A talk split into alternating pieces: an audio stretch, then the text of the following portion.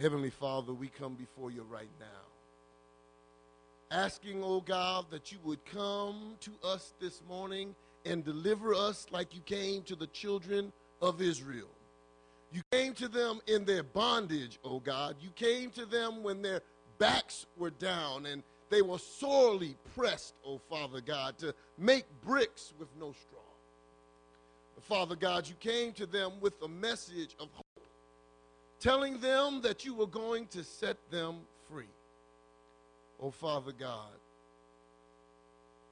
we remind you that you sent your son who stood up on a Sabbath day and read in the hearing of the people that the Spirit of the Lord was upon him, set at liberty those who were captive. Do that again this morning, we pray in Jesus' name. Amen. Amen. My sermon today is entitled Counting the Cost of Accounting to God. Counting the cost of accounting to God. You see, in the 14th chapter of the Gospel of Luke, we find Jesus turning to address the great multitudes following him. He's at the height of his popularity, and he begins to do something that absolutely would make no sense to any of today's politicians or political activists or televangelists or entertainment personalities or even their publicists. Jesus, like I said, at the height of his popularity, begins to cull the herd. You see, Jesus begins to thin the crowd. He begins the process of separating the pretenders of the faith. Say that with me pretenders of the faith from the contenders for the faith. You see, even right now, and I don't know who's who, but God knows who's who. There are some that are sitting here that are pretenders of the faith. And then there are some sitting here that are contending for the faith. Come on now. You know Jesus said that the wheat and tares will grow together, that the sheep and goats will not be separated till the last day. You know that in the scriptures it says that in every house there are vessels, some to honor, some of gold for honor, and some of wood for dishonor. Choose ye which one you will be. Hmm? He wasn't saying that to the world, he was saying that to the church. Not everybody talking, not everybody talking about heaven is going there. That's that's really how it goes down. Huh? So Jesus begins to call the herd, and he does this by going into a concise and powerful discourse about counting the cost of choosing to follow him. See, you need to understand this morning that God is an exacting counter by our standards. God, the God that we serve, is obsessed with counting. Oh, make no mistake about it. God, the Father, Son, and Holy Ghost count everything. It says in Psalms 147, verses 2 and 4, the Lord builds up Jerusalem. He gathers together the outcast of Israel. He heals the brokenhearted and binds up their wounds. He counts the number of stars and calls them all by name. God is an exact counter. He's an obsessed counter. Now, you know, with the naked eye in the sky on a clear night, up in the mountains, away from the pollution, no light, no light pollution, you can see about 3,000 stars. But with telescopes and the advance of science, scientists now have estimated, well, in the past, past uh, decades or so, they have estimated that they were 10, let me make sure I got this right, 10 to the 21st power stars in the universe. 10 to the 21st power. Now, if you are just an average mathematician like me, that sounds impressive, but you really can't grasp that. Let me, let me, let me see if I can help you and make this a little more graspable for you so you can kind of get the amount of stars that is. 10 to the 21st power. They estimate that all the grains of sand on the earth's seashores is 10 to the 25th power. That's a lot of stars and a lot of sand. But just as recently, God's the counter, but just as recently as January this year, a new Yale and Harvard study on the heavens totally threw that number out of joint because they discovered that there are at least three times more stars in the galaxy than what they thought there was before. What does that mean? It means that instead of 100 sextillion estimated stars, come on now, let me say that again. Instead of 100 sextillion estimated stars, they are now 300 sextillion estimated stars in the universe. And that's only the ones that they think they can see. God counts all the stars, and not only that, He calls them all by name. He's a counter. That's what I'm trying to tell you this morning. Not only that, not only that, but oh, if you're trying to picture what sextillion, one 300 sextillion would look like, that would be a three with 23 zeros behind it. You do the math. You count that out. Count how many jelly beans are in that jar. Jesus again in Luke 12, 7, teaching the people not to fear those who can kill the body, but to fear him, to fear God who can destroy both the body and the soul, told the people that even the very hairs on your head are all numbered. Huh? Now, that may not seem like that's not very impressive if you look at Martin or Elder Ximenes or Elder Butler or Robert. But if you look at anybody else, Don, I got to call y'all out. Where you at? Where you at? Come on. But if you call out anybody else, that can be a pretty impressive feat. But uh, you got to understand that God, God not only knows the total number of hairs on your head, but he knows each individual strand. What does that mean? That means that when you comb your hair in the morning with a brush or with a comb, or if you're Don, maybe a rag and some Brylcreem. When you comb your hair in the morning and you pass your comb through your hair and you see those strands, God can look at your comb and God can say that's hair strand 47, 295, 344, 556, and 608. God took the time to count. God is a counter. That's what the parable of the five, the two, and the one talent is all about. In the telling and teaching of that parable, Jesus is trying to impress upon our wandering minds that one day we are each going to have to individually, each of us are going to individually be called before an exact counting Godhead for an audit, a discussion, a review, an examination, a going over the records of our stewardship, i.e., our ability to manage God's goods. Don't go getting don't go getting squirmy now. It's, oh, it's a stewardship sermon. Oh, it's a stewardship because I'm about to tell you how God's going to set you free this morning. You see, far too many people have a wrong and distorted view of biblical stewardship and what it really encompasses. The skeptical mind often thinks of stewardship as a slick, semi sanctified scam run by churches to get members, to get money from its members. Come on, now, can I be real? Because sometimes we have thought that. Huh? Oh, they preach this stewardship. Oh, it's the building fund. Oh, it's this. Oh, it's it's that.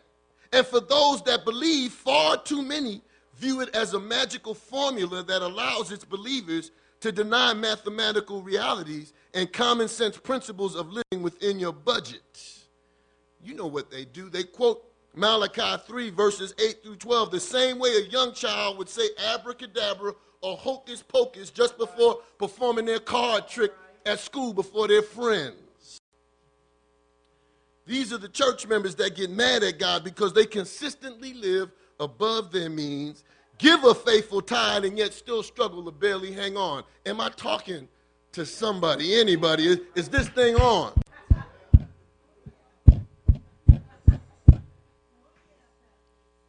They've tried all the so called giving formulas 10 and 10, 10 and 5, and yet they've never experienced life in the abundant overflow vein.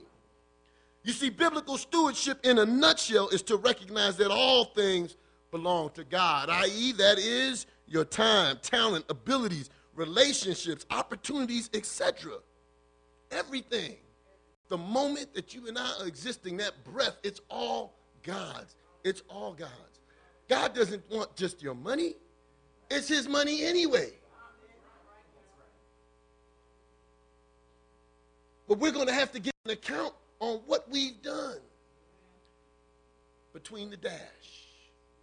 Pastor Richardson preached a sermon one time. I never forgot it, talking about when you go to the graveyard and a whole person's life is summed up on a tombstone date of birth, date of departure. But what went on in between the dash? Because God already knows when you're coming and He already has assigned a day when you're going. You just don't know. but God knows. Your departure never takes God by surprise, it takes you and your family by surprise.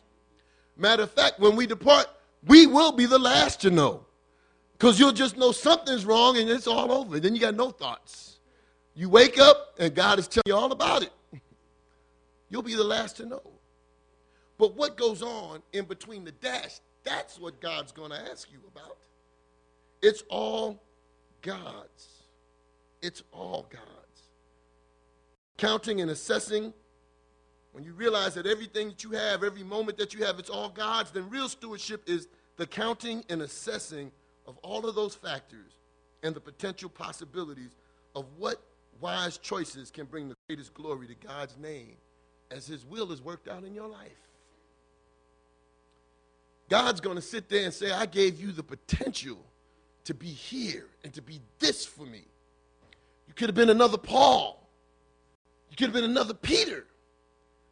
But instead, you were inmate 77553. Huh? God's going to say, I gave you the potential to be this individual. You could have been another MLK greater. You could have been a Moses. But instead, you was the guy that had five women pregnant in the same building. You're going to have to give an account. We're going to have to give an account and understand God, we already have established, is an exacting counter. Real view, God views real stewardship from a much different vantage point than we do. See, we tend to think of stewardship as mainly about giving, but God says stewardship is really about living. Did you catch that? We think stewardship is just about digging into our pocket and giving a little bit of money. But God says stewardship, that's not stewardship. That is not the stewardship is about living and managing the opportunities that I give you to spread my name and make it known and glorified. That's what real stewardship is. You have a voice. You can sing, but you can blow, but you're singing in clubs. That's not stewardship. Hmm? Oh, yeah, you got your Grammys. you know, you on American Idol, you blew up, You're doing it, You're living it, but you see your Grammys, they're getting washed away by the tsunami. and the Bentley that you was rapping about washed away by the tsunami. What did you do? Only what you do for Jesus is going to last. That's what stewardship is. It's about living in a way that will glorify God. The church doesn't need any more consecrated philanthropists who occasionally put in a few dollars here and there. What is needed is a disciplined priesthood of theocentric souls who shall be tools and channels of the Spirit of God. Did you catch that? Disciplined. Disciplined tools. The reality is that, like the world in general, we in the body of Christ have been caught up in the pursuit of stuff. That's what occupies our time. Many of us are going to school, and the school is a great thing. Perhaps more of us should be going to school, but what is the reason? For many of us, is to make more money. Stuff. And, and God understands because we live in both worlds as a Christian. We live in a spiritual world and in the material world, but you need to understand that money is just a tool, a means to acquire the things you need in this life to live. That's all it should be. But if you keep chasing stuff and understand that everything in this world really is the devil stuff, and I'm not going to lie to you, the devil has got some nice stuff. Come on now. Let's be honest. The devil stuff is nice. Why is the devil going to come and tempt you and try to get your soul with some junk? He's going to bring nice stuff. He shines it up It looks good. The devil stuff is good. Huh? And if we're honest, even in the even Paul in the book of Acts, he said, Man, the pleasures of sin, Moses turned away the pleasures of sin for a season. Sin is pleasurable for a season. But if you keep chasing the devil's stuff, eventually you're going to be dancing to his tune.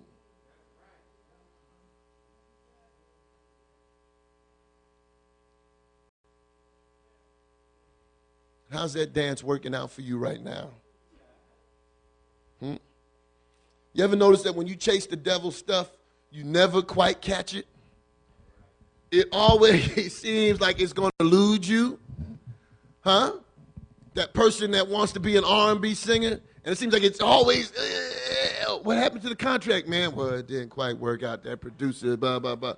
Oh, what, what, what happened to the acting thing? Oh, man, it, well, you know, it, yeah, um, I got called back three times, but then the role went to someone, you know, because the devil will always give you, get you close enough to make you think you can catch it, to make you think you can snatch that ring.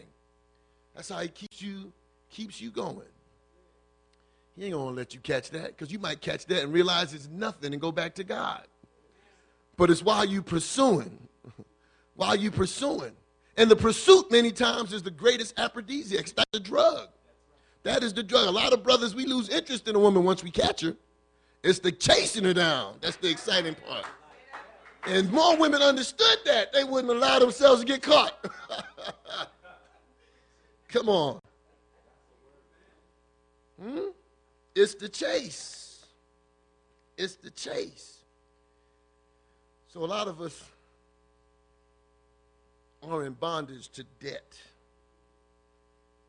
Many of us this morning are hounded by creditors trying to get their money, and it's their money.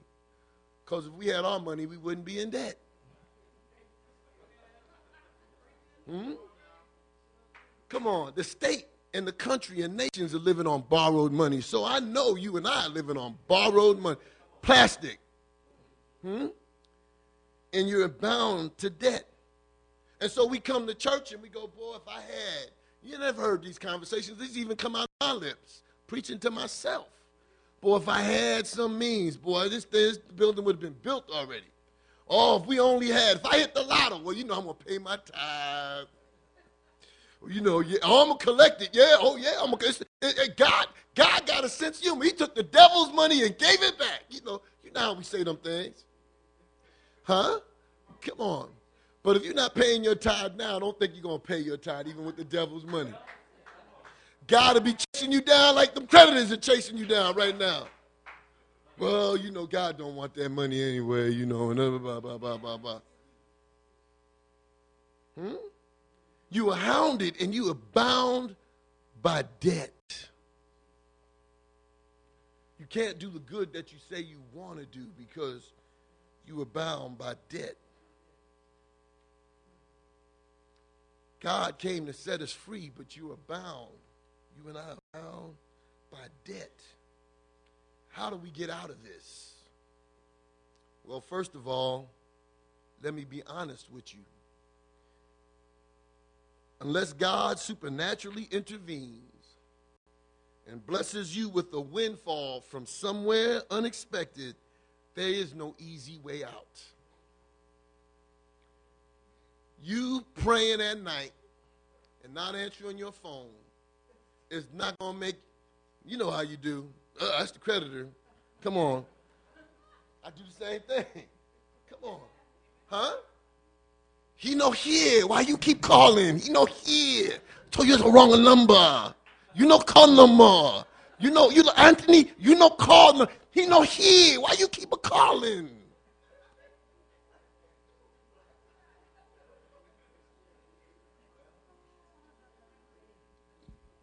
But praying about it is not going to make it lift up.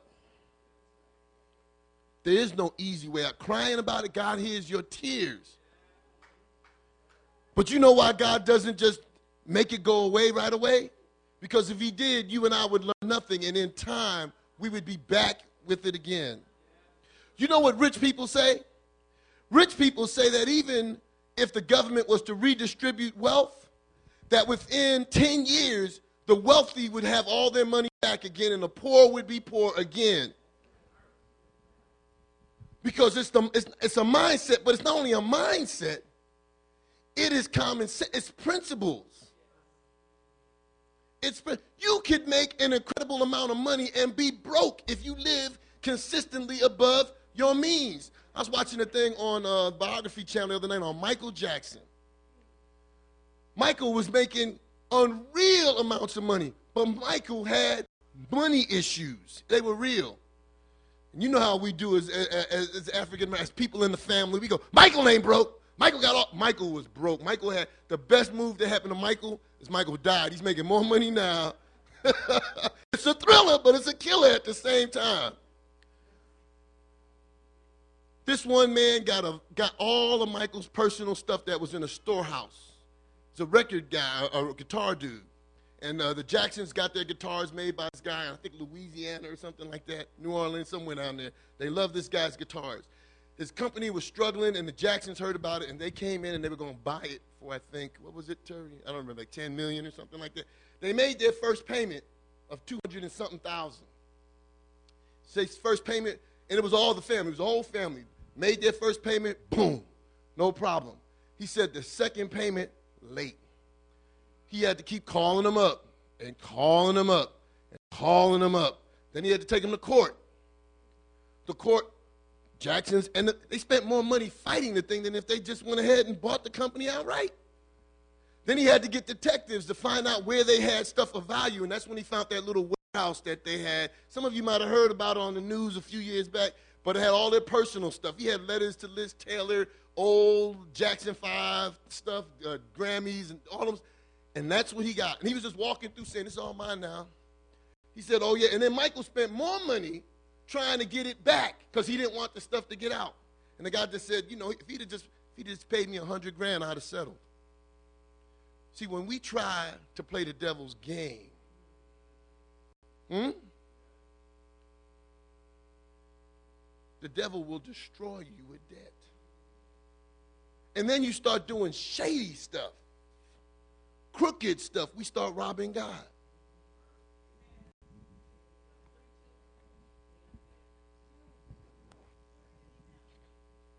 Come on. Not stealing from God, robbing from God. There's a difference between stealing and robbing. Do you know what the legal definition of robbing is? Stealing is when you leave and you go out you come in the building and somebody takes your car and took it, but you never saw the person. Robbery is when they come right up in your face and they say, Give me your phone, give me your wallet. It's when you come. That's why God says, Will a man rob God? You come into my house. It's like a home invasion, and some of us have been doing it every seven days. Where we going? We're going to do a home invasion. And I ain't wearing a mask.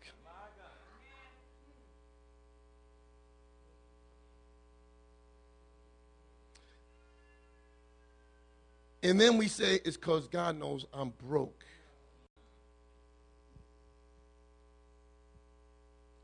You want to get out of debt? Do, do you want to get out of debt? You do know that uh, it's the squeaky wheel that gets the oil, right? Okay, so you know, it's like you were saying earlier, we got to start expressing ourselves.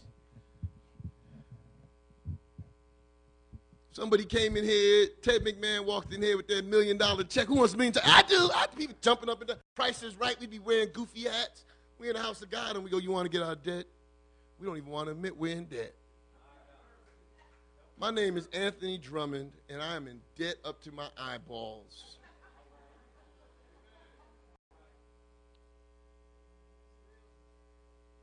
But I'm getting out.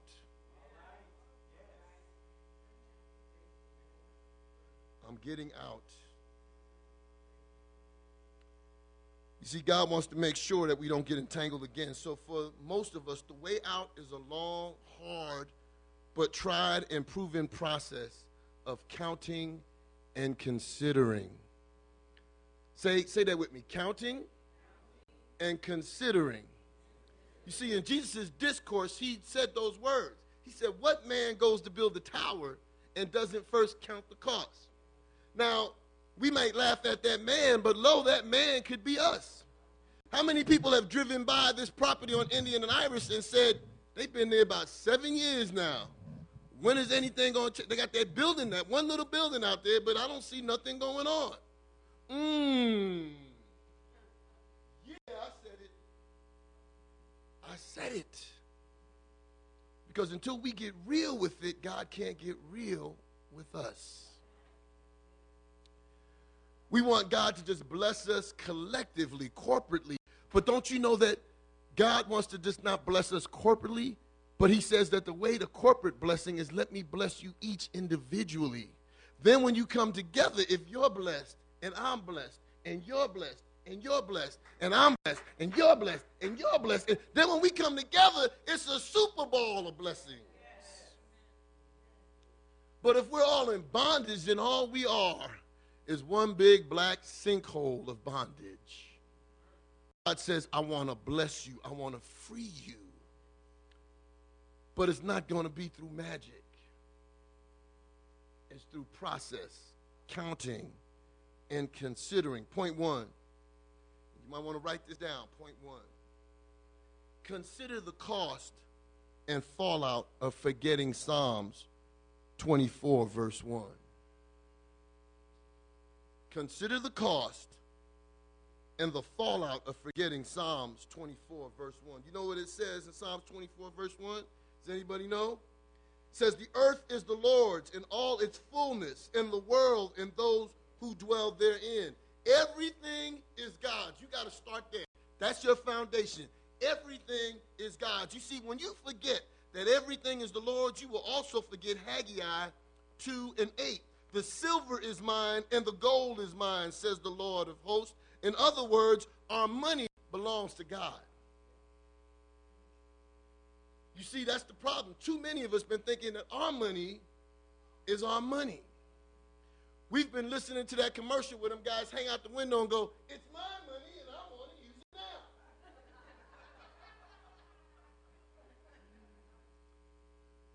But that's a bad commercial because it's not your money, it's God's money. When you forget that, when you forget Psalms 24, 21, you will also forget Deuteronomy 8, 18, which says that God gives us the power to obtain wealth. You will also forget 1 Corinthians 4, verses 1 and 2, which states that we are simply stewards of his money and other divine mysteries. When you forget Psalms 24, 21, that the earth is the Lord all in all its fullness in the world and those who dwell therein, then you will also forget Haggai 1 verses 5 through 10. And when you forget that one, you're setting yourself up to get hit by heaven's bus. Because when you forget, when you forget that, then you forget to honor God instead of honoring yourselves. And when you do that, and claim that you're his child. I know the world does that, but the world doesn't claim to be his children. But when you do that and claim to be his child, you will earn yourselves, we will earn ourselves a trip to our Heavenly Father's fiscal woodshed, where the flow of heaven's fiscal fountain of blessings is either severely crimped or completely shut off. When you forget that, God says, Oh, you know what? Let me remind them who's who, who's who here. And so you make 200, but your bills are 400. You thought you had that job, but all of a sudden that job went to somebody else or your hours got cut. God says he will start doing things. He'll start doing things to get your attention. Oh, you had that big home, and when you came in, it, everything was great, and they, you was making the payments on time, but then you lost your job and now you're back in an apartment. Setbacks, detours. Because God is going to remind you and me that it's all about Him. When you remember Psalms 24, 20, 24 and 1, then even where you are right now, the first thing that you do is you say, Lord, I'm poor, naked, and blind. I'm tired of struggling with this thing. Lord, would you let me come in to your land? Will you let me come into your encampment? Because I know in your encampment, everybody eats because you are the bread of life. Everybody drinks because you are water of living fountains. Milk and honey flows in your land, Lord. Lord, if you would just come and put your skirt over me and cover my nakedness because I'm tired of struggling like this. Then God begins the process of healing your land. But healing your land, but it ain't going to happen overnight because He's going to work with you so that you will never find yourself in that way again. Point two. Remember, I said consider and count. Consider and count. It's counting and considering. Pay God first, then count on Him to keep His promise to sustain and bless you. Pay God first. It's His. We've already established that. The earth is the Lord's and the fullness thereof. Okay? So when you get paid, render unto God a faithful tithe and offering. Pay God first. Don't worry about SDG&E. Don't worry about the water bill. They haven't done anything for you. And even when you do pay them, you're only good for 30 days. Pay God first and be good for all eternity. Pay God first and count on Him to keep His promise to sustain and bless you. Count on Malachi 3, verse 8 and 12. Count on Proverbs 11, 24 and 25. Count on Luke 6, 38 and on 2 Corinthians 9, 6 through 9. So you have to remember again that money is just a tool or a means to obtain what we need in this life, but money can also be a destroyer in this life. Do you know how many people, how many souls were destroyed for money? The drug trafficking trade and the ensuing drug wars, the white sex slave trade and sex industry and organized crime all exist and thrive because of the love of money. You and I have no idea the amount of lives money and the love of it has destroyed. All them little gang wars for drug territory, for the love of money. We are to love the Lord, your God, with all your heart, with all your soul, and with all your might. When we as Christians concern ourselves too much with the material world, we are easily drawn in to the deceitfulness of wealth. Come on now. And you and I have said it. We've been sucked in from the pulpit to all the way in the back of the pew. Man, if I just had $10 million, I'd be set. you bought into the lie. The drug is flowing through your veins and it's oozing out through your lips. You've bled and bit into the commercial. Oh, if I just had that, man, I would be set. But Elvis wasn't set. Richard Pryor wasn't set. MJ wasn't set. Huh? And we can go on and on and on. Howard Hughes wasn't set. You can just go on and on and on. As a matter of fact, Charlie Sheen, Lindsay Lohan, they're not set and they got more money. Come on.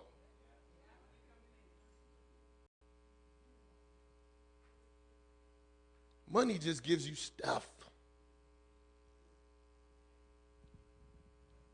But Jesus knew the real deal. The devil came to him and he said, Bow down to me, and I will give you all of these things. I'll give you kingdom. And he could do it because this world system is his. The value system and the mentality, the way it's set up, the way it operates, it's the devil's.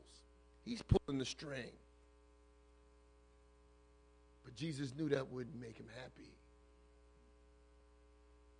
We got to follow Jesus. Because when we start believing that lie and beholding that lie, then we fall prey to the father of that lie, and that's the devil. That's the devil. Consider and counting. Consider and counting. Third and last point consider paying yourself second and paying your bills third. Did you get that? Pay God first. Pay yourself second.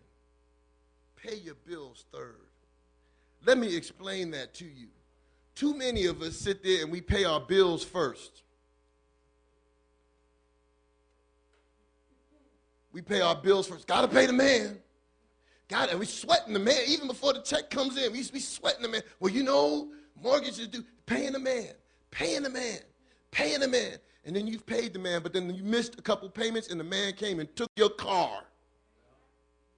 You missed a couple payments. You've been faithful, paying a man for years on your home. But you fell three payments behind, and the man came and didn't even bat an eye and served you notice.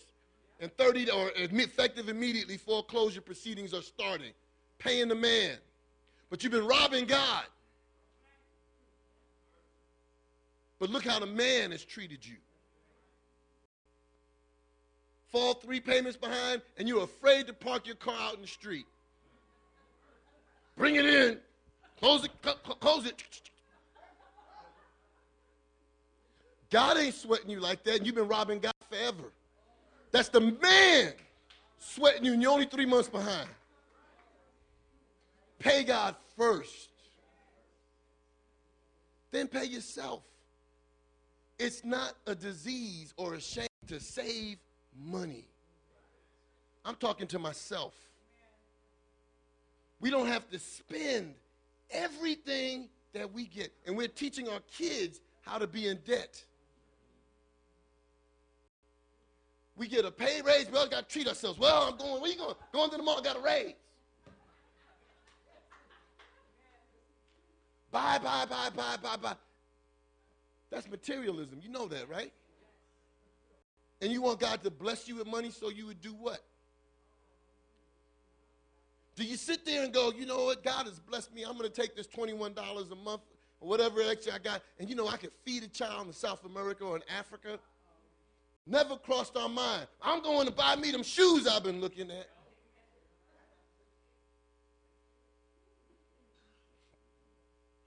We need to get off of the drug. Our whole world banking system is teetering on total collapse. China underwrites. The United States is only afloat. We to talk about Russia. Well, you know, Russia is only a superpower because they got that military. Well, you know what? The United States is only a superpower because they got the military. Our economy is tanked. China owns about a third of the, the real estate in America already. They can send all the lead poison toys over here. You, you Obama or any other president, they ain't going to say nothing. What, what are you going to say to your banker? They can't say nothing.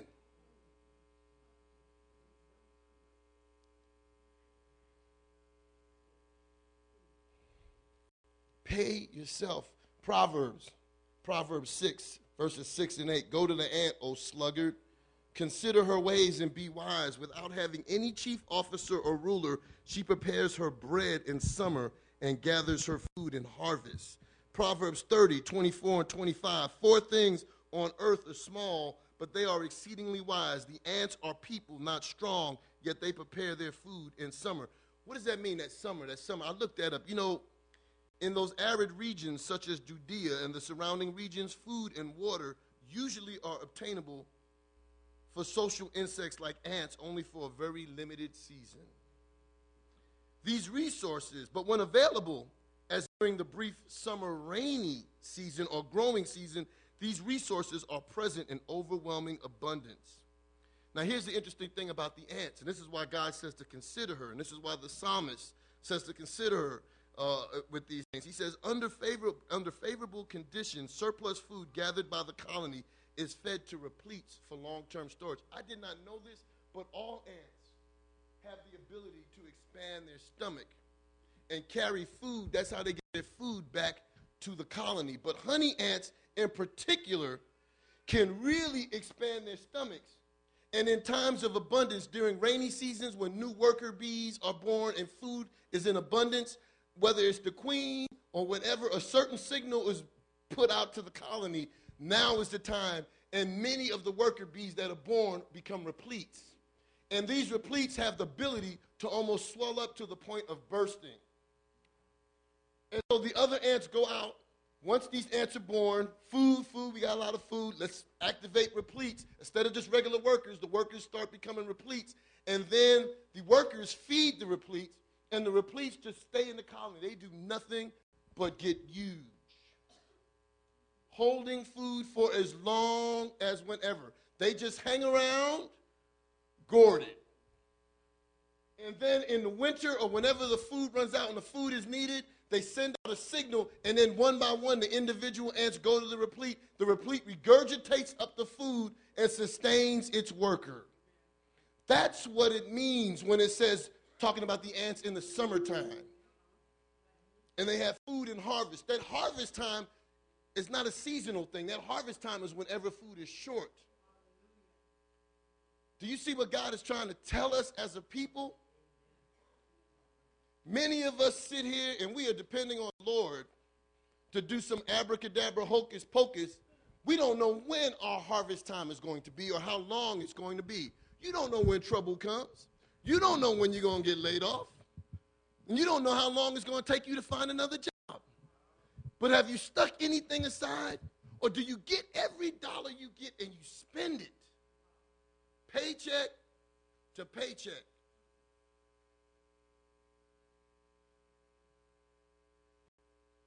Because as long as we live paycheck to paycheck, as long as we rob God, as long as we think that stewardship is some magical formula that somehow I can spend whatever I want to spend, but if I just scrape up enough to give God is 10 5 or 10 and 10, I'm going to be okay. You're going to be disappointed and you're going to think God's a liar. Stewardship is living and making wise choices with the opportunities God has given us.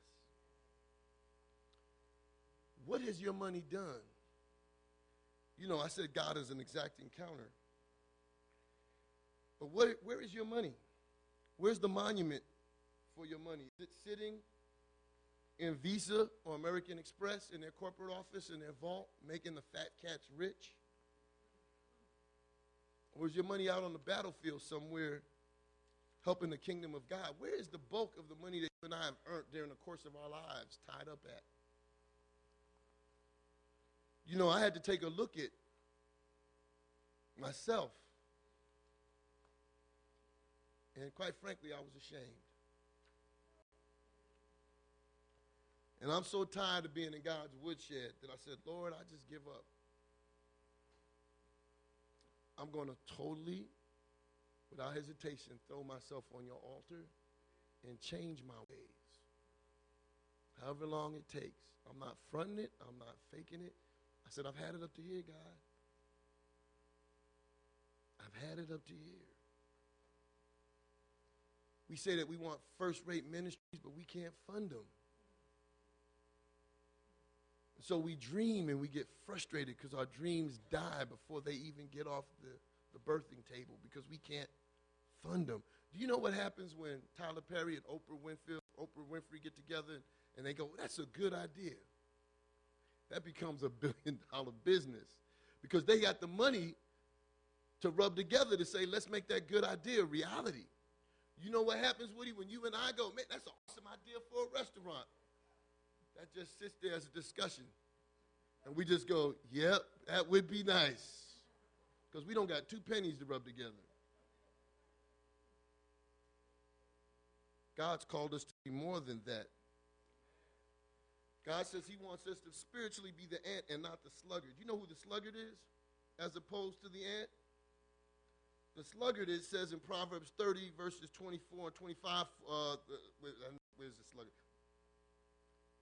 Oh, in contrast to the ant, there's the sluggard found in Proverbs 20, verse 4. And the scriptures say of him, the sluggard does not plow in autumn. He will seek at harvest and have nothing. When the time of fiscal trouble comes, he's got no fallback.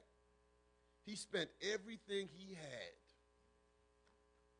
See, we think it's just about that whole that whole analogy is about just being lazy and working. but it's about being lazy. It's about being industrious and wise. The ant is not only industrious, but the ant is wise.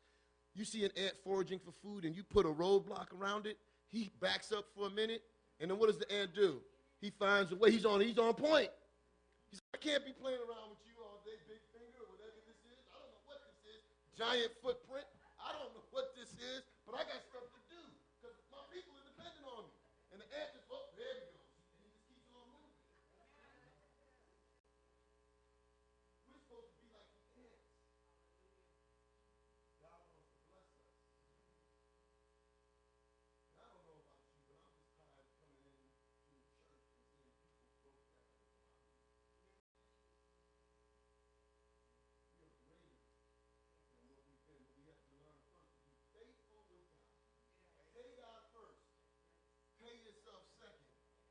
Pay your bills. And you know what you will learn? And then learn to live within your means. Some of us, it's allergic to save. Come on now. It's very hard. And when I say put money aside, put it aside and leave it. Don't count that as part of your start. I don't care if it's $75 out of your paycheck, every paycheck. But you know what will happen? I guarantee you, if you did that after a while, kept it in a savings account, don't touch it, put it in a jar, don't touch it. After a while, it start feel that will become your drug, and you go, you know what?